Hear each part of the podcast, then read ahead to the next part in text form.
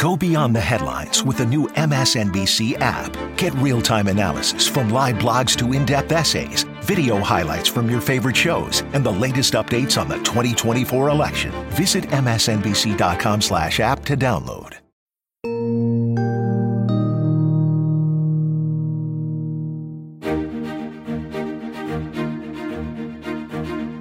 Thursday night, we held a live How to Win 2024 special. It was a conversation at the 92nd Street Y hosted by MSNBC's own Katy Tur. We previewed Super Tuesday and talked through a lot of the issues facing Biden's reelection efforts. We had some really interesting exchanges and a bunch of fun. Here's that conversation.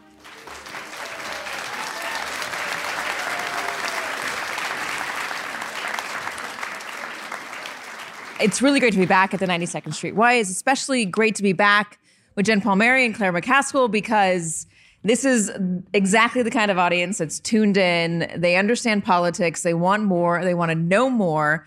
And you are the kind of people that can give them insight that no one else can because you have been in the room talking about how to win and then winning which is great for and sometimes this losing, election season. But mostly winning. Mostly winning.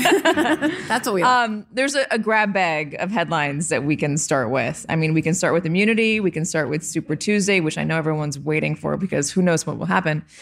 Um, we can start with abortion. I, I, I, let you decide. Can I start with Michigan? Yes.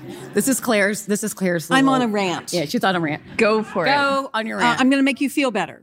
In 2012, the very last time we had an incumbent Democratic president, there was exactly 10.9% of the voters in Michigan who voted in the Democratic presidential primary uncommitted.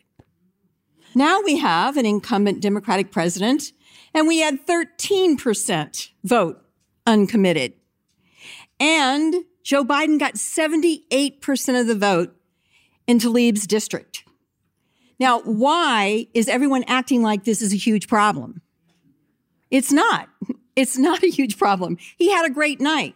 Twice as many people voted against Donald Trump in Michigan than voted against Joe Biden. And that's counting both the uncommitted and those lost souls that voted for Marianne Williamson and the lost souls that think Dean, whatever his name is, is a good idea. Phillips. Yeah, so I I really think the coverage of it, and I, I I think even the network I love went a little far with gloom and doom of the uncommitted and oh this is a big problem. I, I, don't. I, I think it's great people express their opinion. I think the Biden White House handled it perfectly in terms of not denigrating or somehow putting down the people who felt the need to express themselves. I don't need to tell this audience that this is a really hard subject that people feel passionately about for all the right reasons. But don't panic about the uncommitted voters in Michigan. There are other things you should panic about, like the Supreme Court, but uh, don't panic about what happened in Michigan. Yeah. So, what does the Biden team do about Michigan? Because that that topic, the response by Israel in Gaza, is one that is divisive and it's angering voters in Michigan, but a lot of young voters as well. And if this election is very close, and very well could be, how does the Biden team address those concerns? I think, you know, first of all, in Michigan, just one other thing, in addition to what Claire said, is that, you know, I thought it was important that the campaign, that, you know, the, the, whole campaign was launched to do this and they spent money. They got 100,000 votes. I, I, think a lot of that, those 100,000 don't, certainly don't want to be voting for Trump and probably want to find their way back to Biden. And this is sort of the opening in that of that conversation. Um, it's not as if the Biden team didn't understand they had a very serious political problem along with a very serious geopolitical problem. But when I look at that is Biden's big vulnerability right now is that issue and whether or not it turns voters off. Trump's vulnerabilities are not something he can do anything about. There's right, you know, there's just like that's like that is, um, and there's eight months between now and uh, when when we vote. I think in the next week, State of the Union's on Thursday night. I think between now and the State of the Union, they're certainly looking for a moment to have, you know, the president said the other day at 30 Rock getting ice cream that he thought um, there'd be a ceasefire within a week. It doesn't seem like that's going to happen, but they for both for reason, substantive reasons, and then I and I think political reasons. They will they will have to get more aggressive. What does that look like? Is it is it standing up to Benjamin Netanyahu more aggressively? I know It's Richard saying Haass he's got to go. has been arguing that Biden should try to give a speech in front of the Knesset himself. Yeah. Uh, it possible, but I think most importantly, he's got to, at some point in time, um, I think he is having tough conversations with Bibi Netanyahu behind the scenes. I think Bibi Netanyahu knows that Joe Biden is not pleased at how this has happened. And keep in mind that Hamas is sending rockets into Israel every day. And the reason that Israelis are not being killed is the Iron Dome. And keep in mind, the Iron Dome is there because the United States funded the vast majority of it. So there is this intertwining of their national security with our support that most people in Israel recognize. And I think, I, I just think Bibi Netanyahu is there because he is formed a coalition government with some of the most extreme people. Does this sound familiar? Yeah. most extreme people in Israel. And I think Joe Biden has to stand up to him more aggressively. And I think that will help. All right, publicly. let's let's talk about um, something easier. Let's talk about abortion. Great. Let's talk about women's rights in America. Yeah. Um, abortion back in the news. I was told by a, a Biden advisor maybe six months ago that the election will be voted in Biden's favor. He will win because of the issue of abortion. It, w- it will come down to abortion. There will be decisions in 24, close to election day, that will galvanize voters. Is that going to happen? I believe so. Yeah, I do. I think that. I, I believe that's the difference. And the and the IVF decision takes it to a whole new level, because uh, you know we have a personhood bill in Missouri, uh, no exceptions for rape or incest. It's government mandated birth for rape victims, and IVF definitely would be just as illegal in Missouri as the Supreme Court found in Alabama. Some forms of contraception are illegal right now in Missouri. Republicans won't admit that, but that's what the law says. And so now all these bills are being introduced in Missouri to try to like somehow carve out an exception for IVF. But they have put a line in the sand about this and they've been very, very extreme. I mean, the dog did catch the bus. And I, I think they're in big trouble. Did the dog issue. catch the bus? Because there was a unanimous consent vote to protect IVF in the Senate, and it was shot down by a Republican. Correct. It, because they said it went too far or whatever. So they are not being smart about this, the Republicans. I don't think they know how to get out of this canyon. They're in a boxed canyon on this subject. And I don't know, think they know how to get out. I don't think they realize, and maybe I feel more passionately about it than the women in the audience, but I'm willing to bet Yeah, the women in this audience feel as strongly as I do about it. And I feel really strongly about it. I mean, just fills you. It just fills you with rage, and it's just. I don't think. I mean, the Republicans have handled the IVF thing badly. First of all, they were paralyzed. That decision came out, and they were paralyzed. Trump didn't say anything about it for a few days. Um, that finally, the you know the Republican Senate cam- campaign committee came out with advice that their candidates should um, say that they're for IVF and they're for uh, they're for IVF protection. Um, and then you know, a week later, there's a bill on the Senate floor, and a Republican senator, a woman, stands up to object to it. But moreover, even if they found their way to somehow getting around to supporting legislation to protect IVF, it's like we all know you're about controlling women and taking away women's rights. And there is no, you know, uh, in, in Virginia last fall, you all remember this, at Glenn Youngkin, the Republican governor there, he tried to win back, win a, you know, take over the uh, dem- the legislature, um, get get get a supermajority, and um, ran on a what he thought was a moderate ban. It's 15 weeks.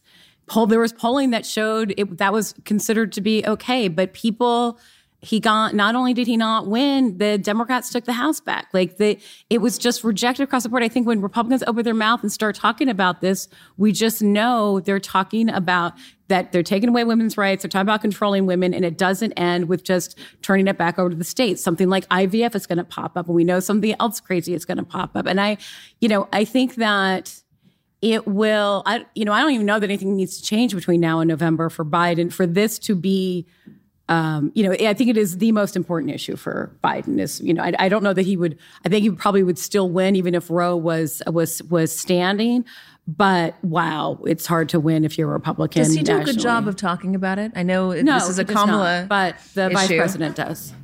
Does he and- need to do better? I don't I don't know. You know, we're dealing with humans here, right? And I noticed last week she did a it was it was perfectly timed. They didn't know about the IVF decision, but Vice President Gretchen Whitmer Congresswoman Hillary Scholten, who represents Grand Rapids, were in Michigan before the primary. Trust women as big as this behind their head. I mean, it was like the perfect photo. And it happened to be that it was the day after the IVF decision came out. The president put a statement out and he said, the vice president and I are fighting for your rights. You know, what we want to know is that team is fighting for our rights. And she's phenomenal at it. You know, you know that he's going to do everything he can to back it. I, you know, he, he may not be as good at talking about that as other issues, but I don't think that's going to really, I don't think that's really going to matter. Does this change the dynamic in red states? Does it does it get enough? I mean, say there might be women who favor abortion but are not going to go far enough to vote for a Democrat just on the issue of abortion. Are there couples in these states that want to have a baby and can't have a baby? And does it change their minds? Yeah, like young couples that think I am no longer in control of whether or not. Hold on, I can't, can't have, have- a family now? I can't have a family, or if I do get pregnant, I can't. I mean, Claire, what do you think? Because this is Well, I happen to live in a red state. yeah, um, And so I think what it is doing in red states, it's making people realize that state legislative races matter. I think there's a tendency of most Americans to focus on presidential races, governor's races, US Senate races, maybe congressional races, depending on how much money is raised and spent. But I think most Americans don't pay any attention who they're electing to the state legislature. And the Koch brothers, a long time ago, about 25 years ago, realized that that was where they could really make their mark. And they spent a lot of money on an organization called ALEC. And ALEC began bringing legislators to these conferences and wining and dining them and presenting them with legislation that had been written for them. And it was all very, very conservative stuff. And they started working on gerrymandering state legislative districts because they controlled districting for congressional districts. And so they really, really got way out ahead of the Democratic Party on this. And as a result, states have gone to, red states have gone to supermajorities. I mean, the Democrats in the Missouri state senate can meet in a minivan. And it is um, and and it's very hard to to legislate with any kind of power from a minivan. It's it's it's hard to haul your kids in a minivan. It's very hard to legislate from a minivan. So i i do think that it is waking people up that they have to pay attention to these races. And I do think you will see state legislatures all across the country picking up seats. I'm not saying they'll take majorities, but I think they'll pick up seats in red states. Um, what about the Senate? I, I, we're in trouble in the Senate. Sorry. It'll be hard. I mean, we, we uh, unless, okay, here's my scenario that I am going to say for you tonight. If Justice continues to have problems with his finances in West Virginia, He's having trouble making payrolls. He is on the verge of bankruptcy. He can't pay his bills. Now, he's been able to kind of finesse his way through that with that adorable dog he takes everywhere that frankly kind of looks like him. Have you seen his dog? No, He's I a big, fat bulldog he takes everywhere. Kind of looks like him. And um, he, if Schumer talks Manchin into running as an independent in West Virginia, that is possible that that would come back in play. But let's assume it's not. So then that means we have to run the run the whole table plus beat a very popular moderate Republican anti-Trump governor in Maryland uh, to to hold Claire on. made quite a bet today with Michael Steele that that yeah, would happen. I, I bet that won't happen. I don't think Hogan will win. And to win the majority, we have to either win Texas or Florida. So um, pay attention in those two states. Take a look at Colin Allred. In my opinion, you should take a look at him. I think he's raised a lot of money. Uh, Ted Cruz is not the most popular guy in town. They have wildfires in Texas today, and everyone is saying he's probably on a plane to Cancun. Um, so, um, you know, it, it's a very, very tough mat for the Democrats in the Senate. Wouldn't he be going somewhere cooler because it's hot there? Yeah, it's true, but he's partial to Cancun. Um, okay, so you need West Virginia. You got to convince Manchin to run as an independent. I didn't even think that that was on the table. I think Claire just put it That's on the table. That's why table. you it's a have great me idea. here. Um, you need Texas. Gotta You have need Texas Florida. or, Or Florida, Florida. Not Texas both. or Florida and Maryland. yeah. and Maryland. Yeah, I, I, I And we have to win Ohio, and we have to win Montana, yeah. and we have to win Pennsylvania, and we have to win Nevada, and we have to win Arizona. I know we want to talk about immunity and we're going to get there, but let's talk about immigration. Both um, President Biden and Donald Trump were at the border today. Um, President Biden trying to say that Republicans shot down the the bipartisan immigration deal that they were working on so hard that the Republicans really demanded. That was frankly more conservative than liberal. Um, and President Trump just saying it's all Biden's fault, everything. Uh, where does the immigration issue fall with voters? So I think that I'm. Uh, I think today went really well, and I was a little nervous because for weeks I've been because it's when you're in the cheap seats to call up like Ben LaBolt, the White House communications director, and be like, "You guys should show some guts and go to the border." And he's like, "We're not doing that." And then they like end up doing that, and I was like, "Oh shit! I hope this like goes okay." And uh, I thought it went great, and then you know because it was it was he Biden said, "I'm I'm going to go." Trump goes, you're like, oh, great. How's this going to go? And Biden performed great, great speech, great visuals, you know, and, and, and when I, and then, and then Trump was, you know, Trump talked about a woman that was killed uh, uh, by someone, uh, you know, who, uh, by a migrant who came here illegally. Um, and, you know, he tried to make it about that, but then he also called Gavin Newsom Governor Newscum and, you know, did a lot of other weird things. I, I think the border is a concern for voters. When you look at the immigration numbers, who do you think can handle immigration better? Trump outperforms Biden's Biden by mul- uh, like multitudes, you know, uh, thirty points or whatever. Biden does not need to catch Trump on immigration. He will never do that. But he needed to show America that he understood that there was a problem at the border and that he had done a, as much as he could do about it. And the republicans were standing in the way for political issue for political gain. And the whole you know it's really too bad that the bipartisan bill on the border fell apart but it was great that it fell apart in such a spectacularly public fashion with Trump saying, do not pass this bill. I don't want to give Biden a victory. And I think, um, you know, there's a poll today I saw that people, 63% of the people in the poll said they blamed House Republicans for not passing the border bill. So I think Biden needed to go, you know, he's team democracy, team get it done, team government can work, and Trump is team chaos. And so I don't think it's like, so Biden doesn't have to prove, I'm really tough on immigration so much as I have this problem under control and they're trying to politicize everything to, to prop up their extreme MAGA candidate who has an extreme MAGA agenda. We're going to take a quick break, but when we're back, more from our How to Win 2024 special live from the 92nd Street Y.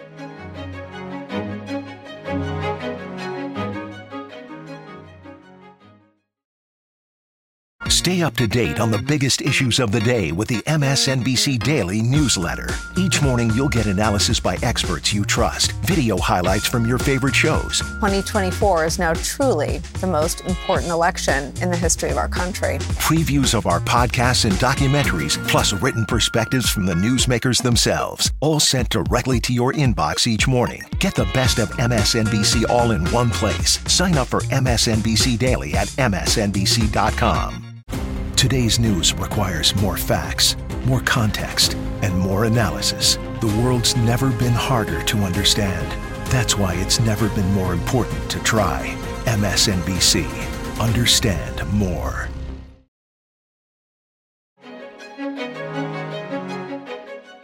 Do you have a sense of where Arizona might fall this year? It's one of the states to be worried about. You know, Arizona and Nevada, the Southwest states um, are tough, and they uh, there's a lot of um, movement. They're both transient states. Demographics can get more difficult. So, I think one thing that helps Democrats in Arizona, I spent some time there in 2022, is how big the Stop the Steal stuff was sort of searing there. And I really think that's why Kari Lake did not end up winning, even though, uh, you know, I'm grateful that Governor Hobbs won. She was not the dynamic candidate that Kari Lake was. And, you know, I spent time in Maricopa County with Maricopa County Board of Supervisors that are like dealing with all of the crazy cyber ninjas and everything that they did to really protect the vote. And that seemed to same thing in Pennsylvania. You know, places where Stop the Steal was a big deal. It went deep into uh, voters' psyches, and they and it seems to give, and that seems to kind of give Democrats an advantage there. Too. Okay, so if we're talking about Stop the Steal, I think that gives us a good opening to talk about presidential immunity. The Supreme Court decided to take up the issue. How do you read that? Do you read it as partisan interference? They're they're running interference for for Donald Trump, or do you read it as this is a Supreme Court that wants to be the final word on an issue as central, as foundational as does the president have to follow the same laws as everybody else?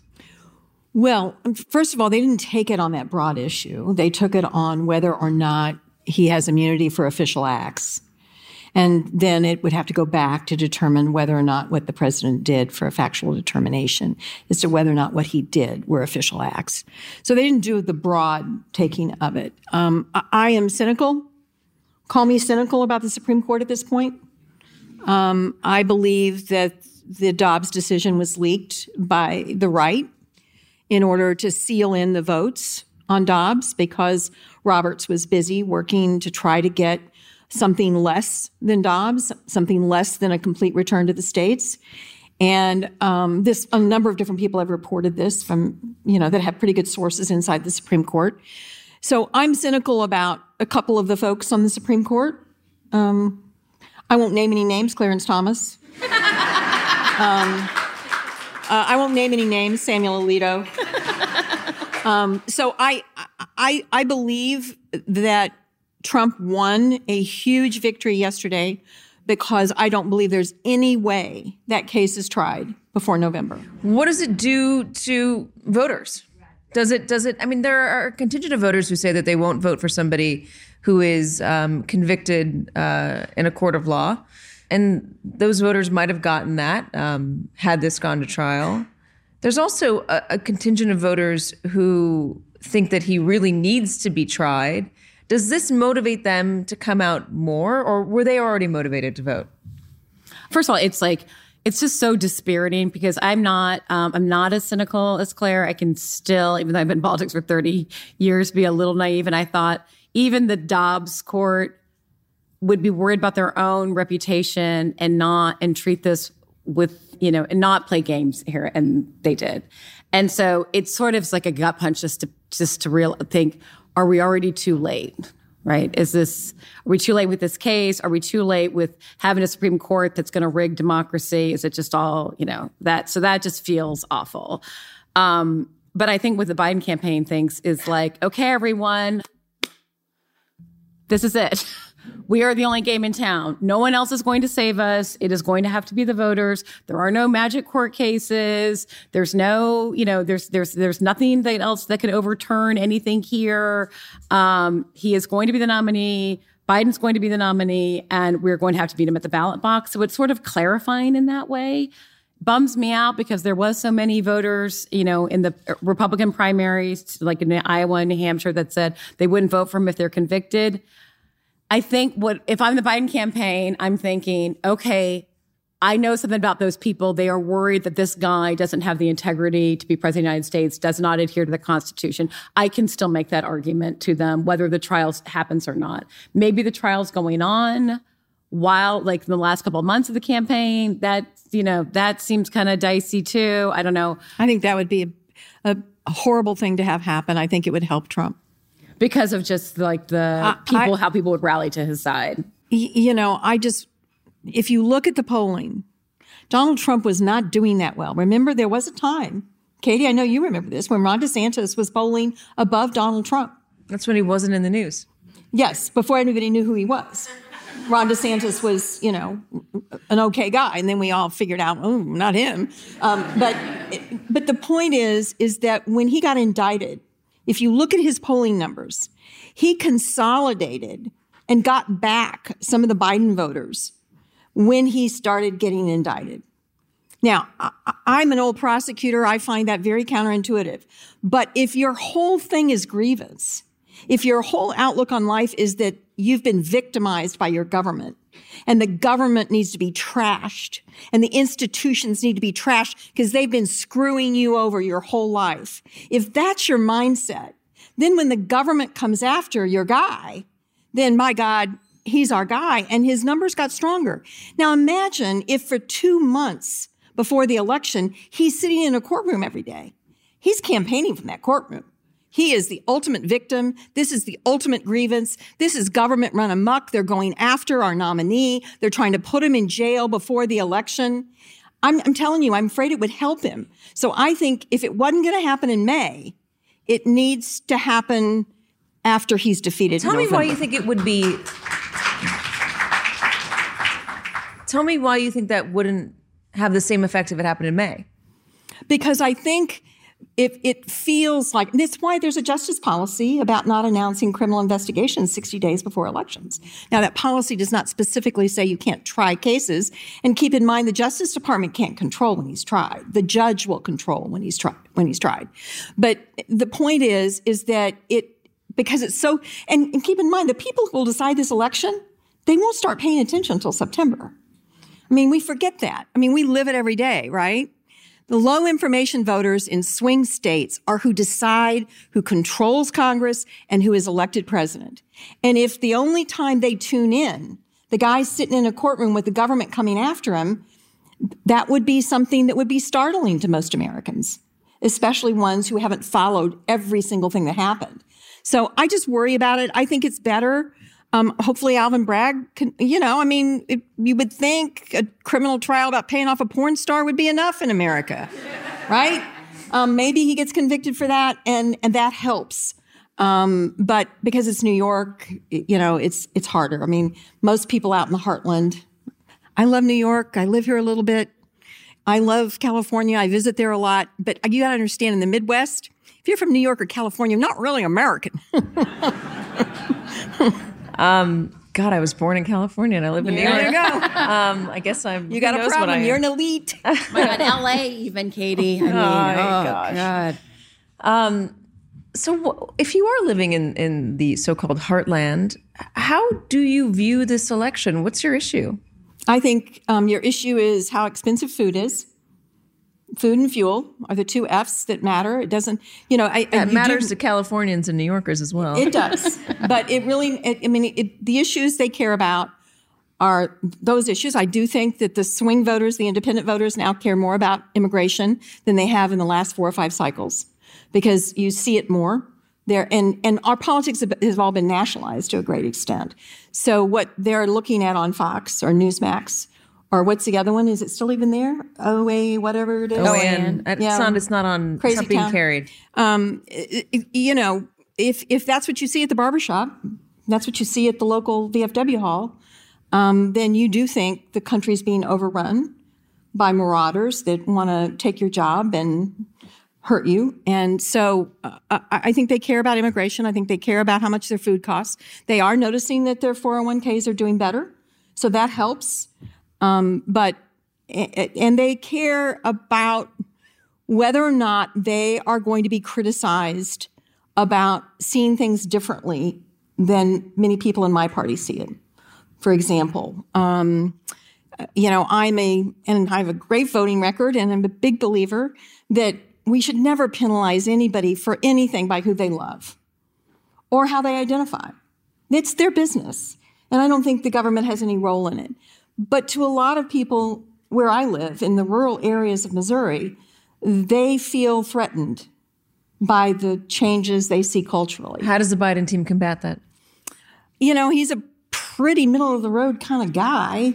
Um, he's, you know, I mean, if you look at the way Donald Trump has lived his life in terms of his moral integrity, and yeah, but that seems that doesn't matter clearly because they, they continue to, to vote to the for Trumpers, him. but it does to the people who voted for me back once upon a time.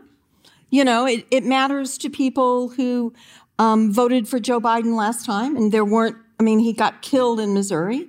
But the point is that it matters to America that he is a moral man and that he cares about people and that he wants us to be inspirational and aspirational rather than just driving everybody to the lowest common I mean, that is like what's at the foundation of yeah, yeah. Please clap about that. I mean, that's but that is. I mean, and, and I know the campaign feels this way that that is at the foundation of you know what what insulates him to some degree with America because people know he's a good man. They know what he's been through with his family. They know how much he loves his family. They know um, that he's like a decent person. And I think without that, you know, it's like, well, why is he not doing better? It's like that. That doesn't mean that people don't actually see that and value that in him and find that that part of him in particular the fam the father i think relatable. And i think that kind of helps. It's not a direct answer to what you're saying Katy but it but it's all like all of this is a composite picture of what people take away. And i think that sort of blunts some of that. Given that, given that he's a moral man, that he's been in the public eye, people know him, he's a father, uh, he lost a son, he's dealing with another with addiction, which the Biden team thinks is is a relatable um, issue that a lot of families understand, which is why they don't think Hunter Biden's a liability for them. Um, and that he's facing a guy who tried to overturn an election, who, um, you know, is is being tried for trying to pay off a a porn star who was a New York elite. I mean, all the all the most liberal caricature uh, characteristics of anybody you can paint you can paint Donald Trump with. Given that Biden is the opposite of him, how is Biden not absolutely trouncing him? Because I mean, I talk to a lot of Trump voters, and you know, this like these are the things he say. They say he says what I believe. You know, he says what I think. He has the courage to speak the truth. I remember in 2016 talking to you were probably there, Katy, at the terrible Harvard like after event. But I talked to somebody who was on one of the other Republican campaigns, and they said, in retrospect, we lost the day Trump went down the elevators. And he said, you know, immigrants are coming against Mexicans are coming here. You know, some of them rapists and criminals, some of them I suspect are very good people. And he said, you, he's like, I heard that and I thought, wow, that's so cynical, so political. He's like appealing to the worst of us. He's like, and a lot of Republican voters heard that and said, that guy's got the courage to say the truth. And I will tolerate bad behavior from him because he's the only one who has the courage to say the truth. And then what I have found in talking to Trump voters since then, compounded upon this, is he got it done. He did all the things that everyone say they're going to do and they never do. I mean, this is the things people tell me. The the the capital, the the embassy is now in Jerusalem. You're like, okay, lady at an Iowa caucus event, like that's a big, you know, evangelical lady at a caucus event in Iowa. That's a big issue for you, is it? Oh yeah. And um and then you know and, and and abortion you know roe v wade is such a huge deal and and so they so it's like he really delivered and he really is something different and he really and he says what i think and that is that connection and it, it does speak to some sort of like a lot that's lacking in american culture and what government delivers from people for sure but it is but they get a lot of value from that exchange of grievance And let me just say that one of the things that's most disturbing to me is I ran for political office for 40 years. I started very, very young. I held a lot of lower offices and worked my way up the old fashioned way. And I was taught that if you lied, there were consequences. And I believe all the people I served with, Democrats and Republicans, believed if you lied, there were consequences. Donald Trump had a different idea.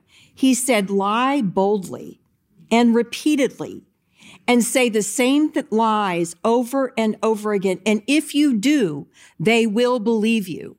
And that has happened in America. When you see that 82% of the people who voted for Donald Trump in South Carolina believe that he won the election, that's all you need to know about the value that he has gotten out of lying.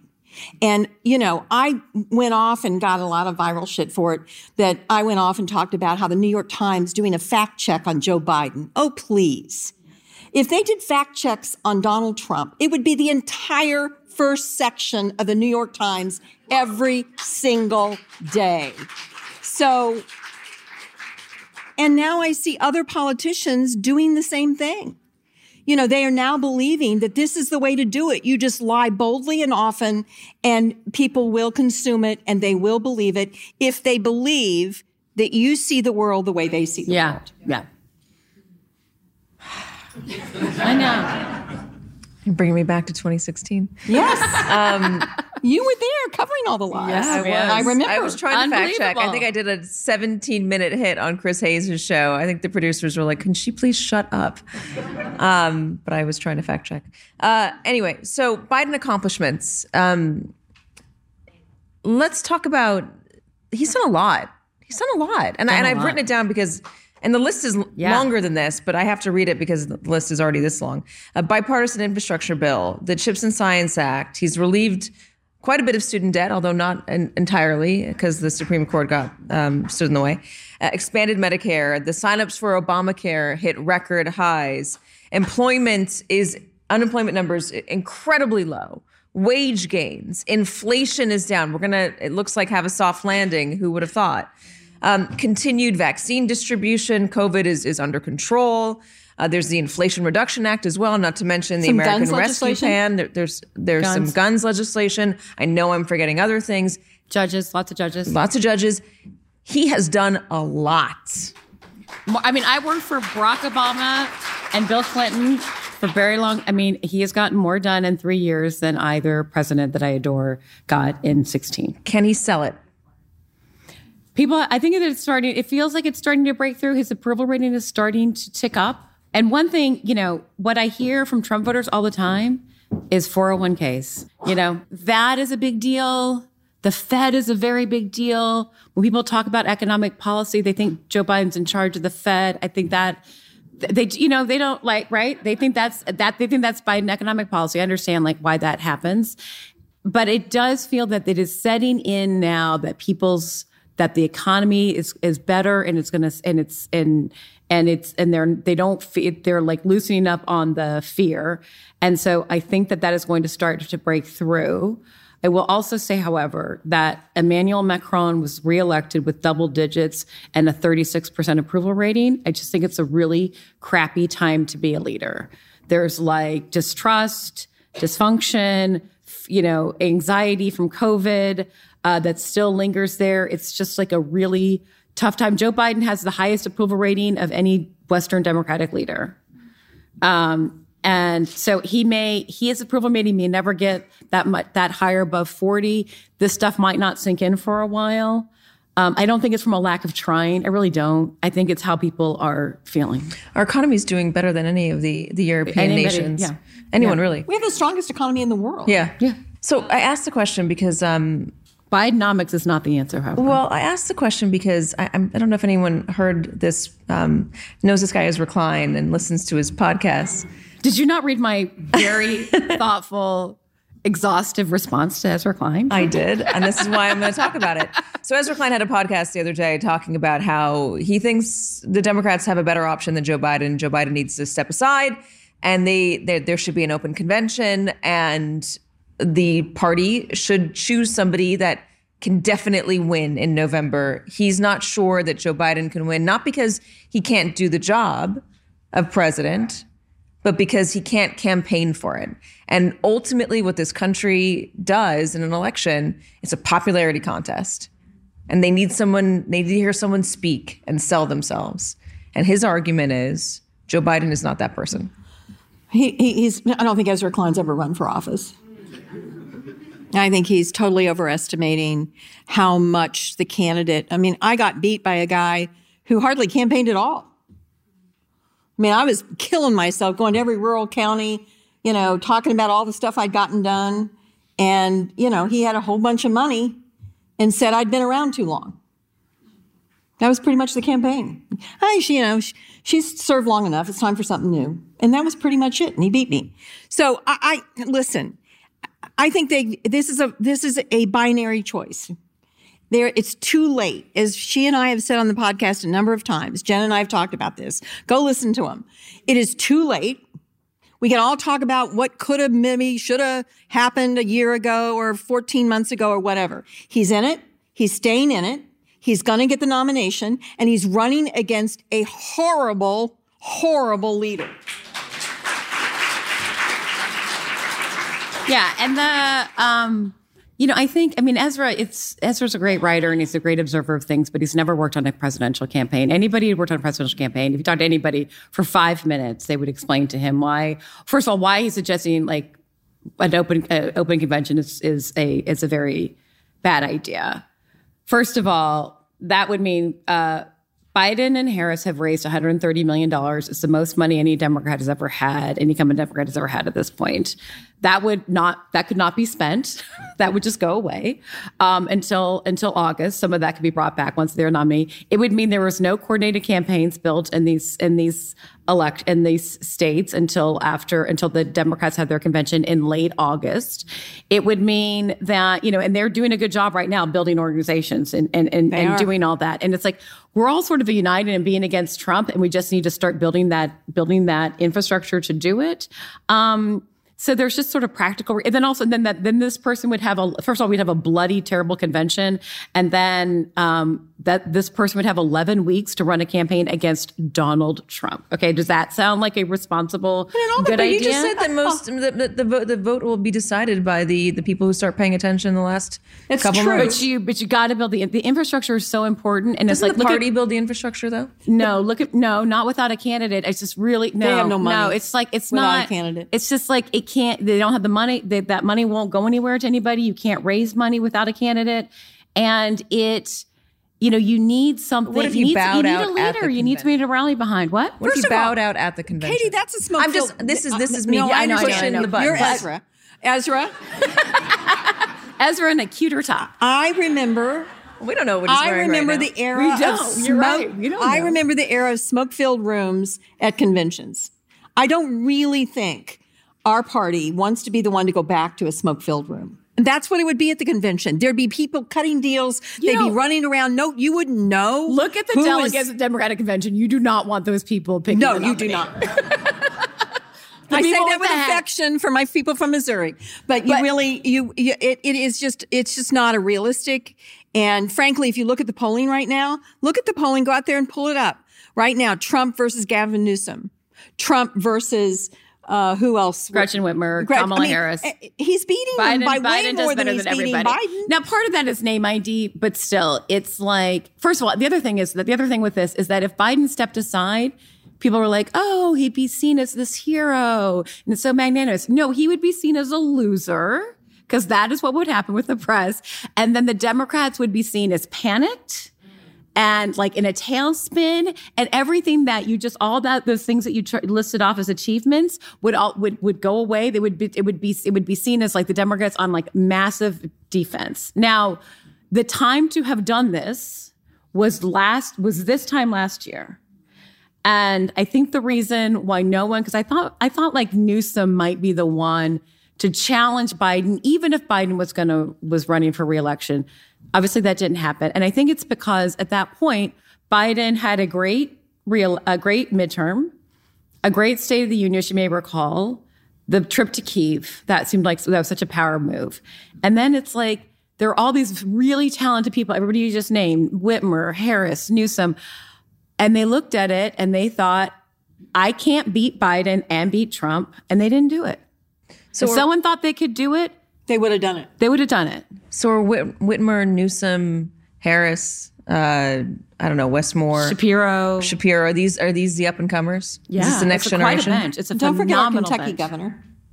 Andy Beshear. Beshear. Beshear is really good.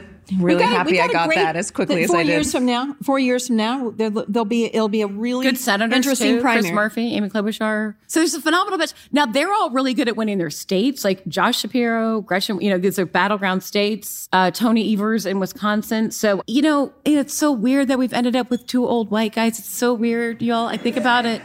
I think about it all the time because obviously that didn't happen by accident, right? Like there's something about this time period and the battle of the sort of old school titans still happen. There's something larger happening here, but that is where we are. And Biden has been the, you know, he he's the one that won that primary. There were a lot of options, and everyone backed him pretty overwhelmingly. And you know, he's he has done a good job leading those great governors. And so I think that, that this is, even if we could do it differently, I wouldn't. I think this is our best shot. A quick pause here, but when we return, more from How to Win 2024 live from the 92nd Street Y.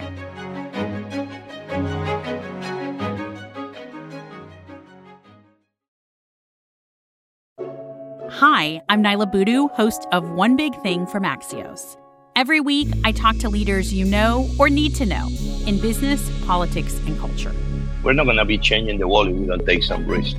We can't live burying our heads. This technology is here. We're going about it the wrong way because we don't know the stuff to go for. Interviews, ideas, and context, all in 20 minutes or less. That's One Big Thing from Axios. Find us every Thursday wherever you get your podcasts.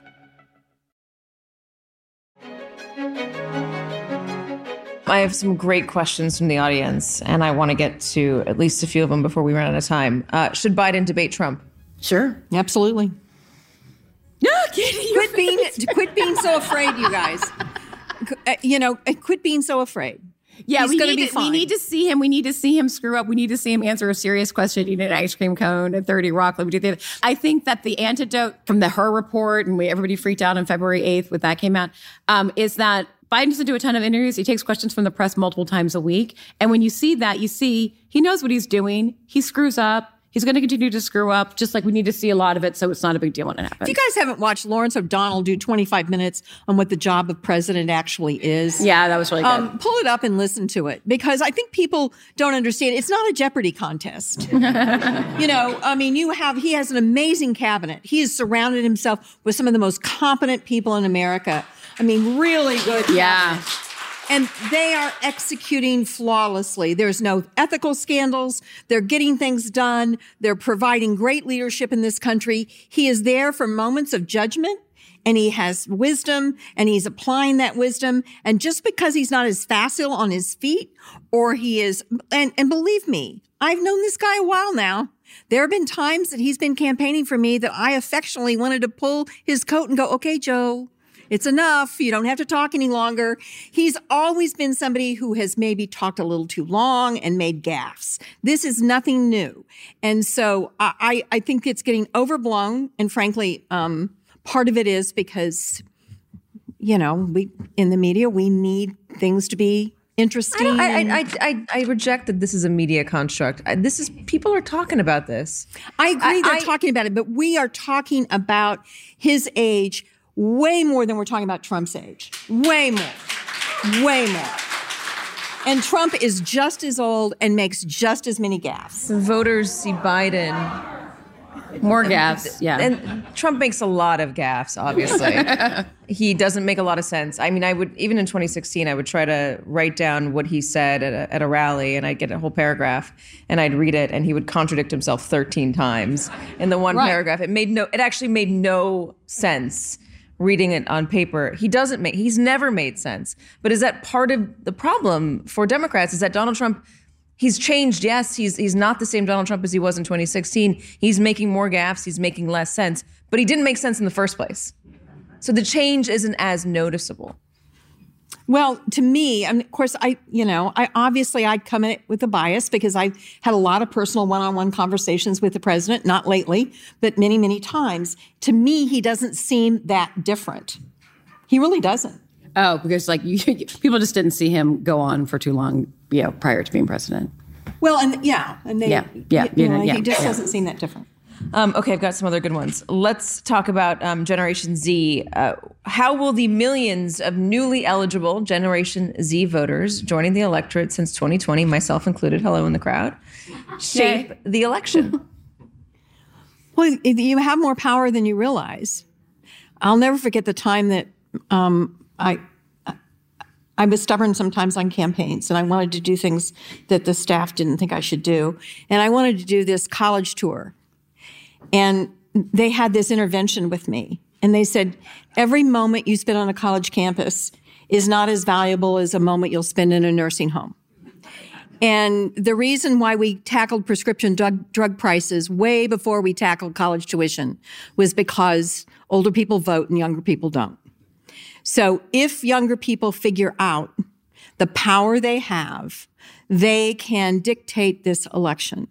I'm just not sure that we have gotten that generation yet. I hope I'm wrong. I've got kids in that generation. Have you I said this that- on TikTok? Yeah, well, um, you know, my kids are on TikTok. I'm not on TikTok, but um, I, I do think that climate and women's rights and these this is a generation that's been doing classroom drills uh, to avoid a gun massacre uh, since they were very very young. Uh, it, they have the power if they'll take it, and I hope they do because if they do, I think we'll win this election by a much more comfortable margin. All right, another great one. Um, what happens in a post Mitch McConnell Senate? How does the leadership fight evolve, and how do some of the more moderate Republicans react? Claire? The difference between a leadership election in the Senate and a leadership election in the House is in the Senate, it's very personal. You know each other really well. You know who you can trust. You know who you can't trust. You know who you like. You know who you want having power and who you want nowhere near power. And so, because it's so personal, no one will get elected leader that is a performance artist, like in the House. I mean, the idea that Marjorie Taylor Greene gets the coverage she gets is just mind blowing to me. But she's a performance artist. She is a a, a performer. She is not a leader. She's a performer. And in the Senate, if you're a performer, you're not respected. And we have a bunch of performers in the Republican Party now in the caucus. They are performing for Trump. They're performing for the Trump base, but they are not popular in that caucus. And you know who else is not popular in that caucus? Donald Trump. Now, they won't say it out loud. Shame on them.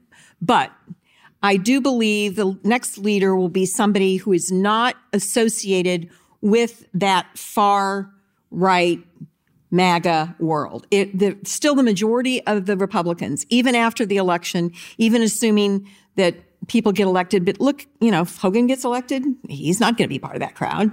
If McCormick gets elected, he's not going to be part of that crowd. I don't think Katie Britt is really part of that crowd.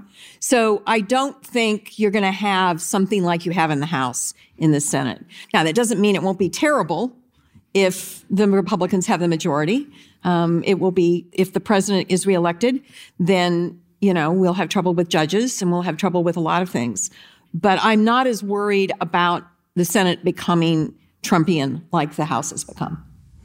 Um, are they going to be this new elected leader as effective as Mitch McConnell? I talk about fundraising. I mean, which is such a big deal for these senatorial campaigns.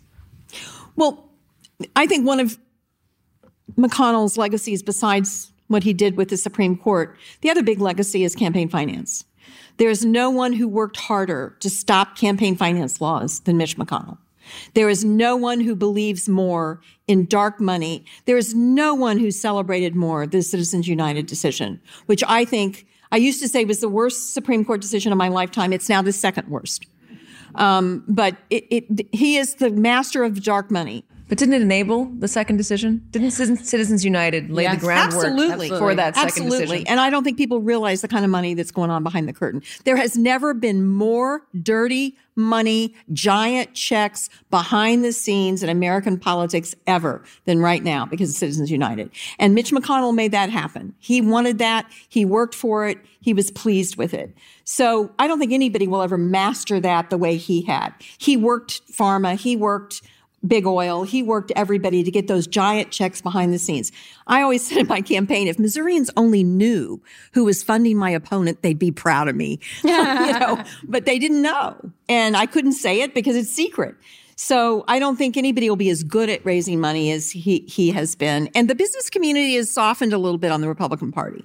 I don't know if you guys have noticed, but they don't like the chaos. Businesses want certainty. They want predictability in the tax code. They want predictability in trade laws. They want predictability in regulation. They want less of it, but they still want predictability. And Trump doesn't give them any of that. So I, I do think that the next Republican leader will still have a lot of business money that will come to him, especially if they're not Trumpian. I want to ask you something I asked you backstage. Does Mitch McConnell regret not voting to convict Donald Trump and not telling his colleagues that he was going to vote to convict him? I, I, think it's a really good question. And I'd like to give him some truth serum. I know he can't stand him. I know the majority of the Republicans I served with can't stand him. I used to go over, I told you the story, Katy. I used to go over um, when they'd come back from a meeting at the White House, and a group of them would be standing. I could tell they'd just come from the White House meeting with Trump. And I'd walk over and say, Well, how was it? And they would just look at me and just say, He has no idea what he's doing.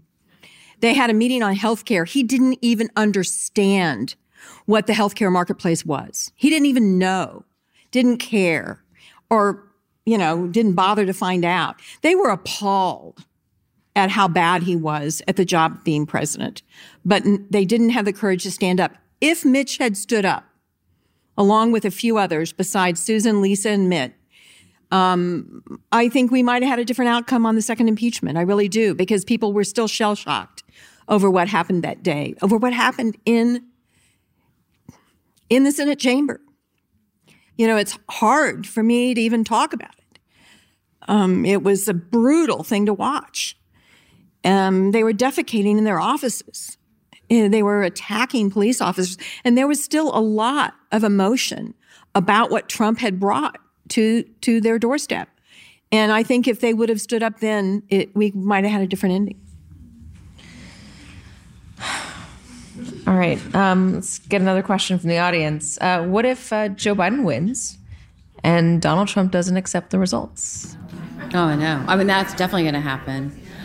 Um, I think, well, the good thing is everyone is conditioned to hear that, right? I was really worried in 2020 that that would happen and that the public wouldn't know how to react to that. He's a sitting president.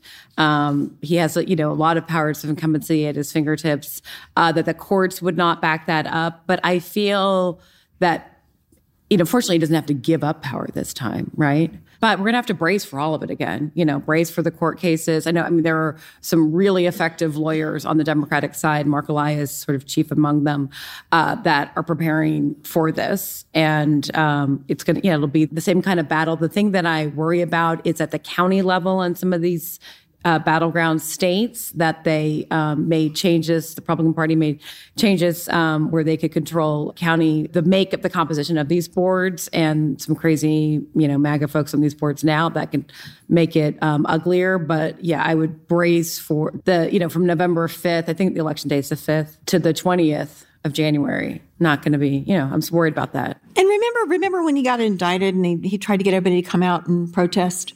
Remember, he said, the streets are going to, you know, the country will not stand for this. And remember the streets of New York? It was like they put up all those barriers and it was just block after block of barrier without a person in sight. Um, I, I'm not saying, and, you know, I know a guy in Missouri who has been to 17 Trump rallies. You know, I mean, the, the people who go to these rallies aren't necessarily from where the rally is. You know this. You've been there. They travel around. So I think we get this outsized view that and, and not that there weren't a lot of people on January 6th, and not that it, that wasn't horrible, but I don't think the second time around it, it would be as brutal as it was the first time around. I think people have seen this movie before and knows how know how it turns out. and they out. know that they can get put in jail. Absolutely, go to Um, prison. Yeah. This is the there last was a question. lot of Trump signs that came down in my neighborhood around January 10th, 11th. Yeah. Like, I think the FBI knocked on some doors. Uh, okay, last question. Uh, this one also from the crowd. What do I tell my grandkids? I'm worried about their future. Will they live in a democracy? Yes.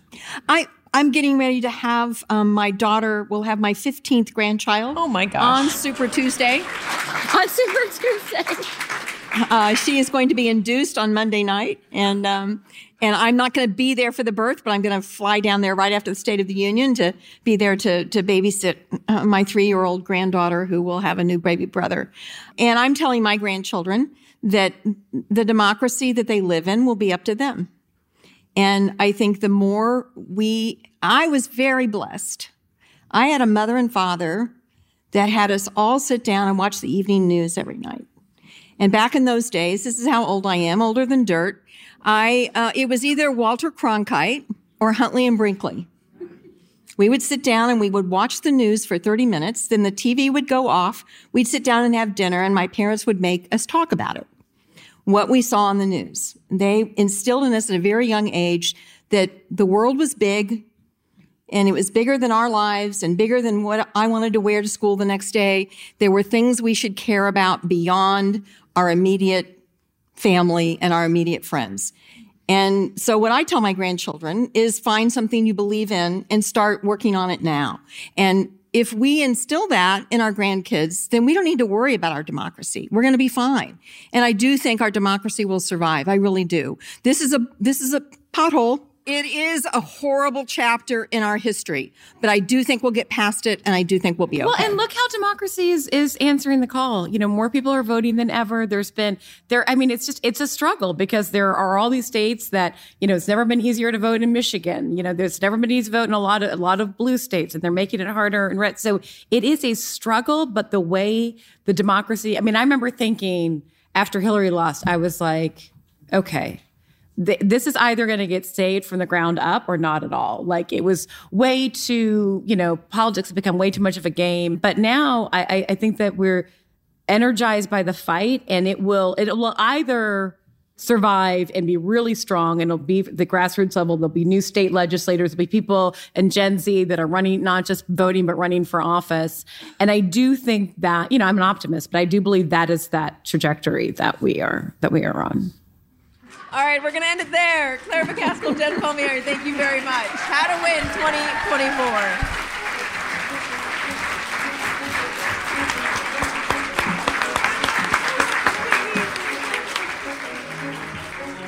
A very special thanks to Katy Tur, anchor of MSNBC's Katy Tur Reports, weekdays at 3 p.m.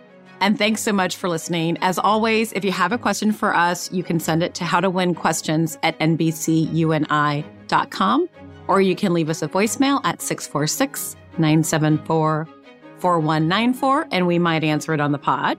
So I have to add a Midwest note here. That is Katy Tur's show at 3 p.m. Eastern Time. For those of you in the heartland, the Midwest, where America's heart beats strongest, that is 2 p.m. Central Time. This episode was produced by Vicky Vergolina, Paul Monsey, Catherine Anderson, and Bob Mallory our audio engineers. Our head of audio production is Bryson Barnes. Aisha Turner is the executive producer for MSNBC Audio, and Rebecca Cutler is the senior vice president for content strategy at MSNBC. Search for How to Win 2024 wherever you get your podcasts and follow the series.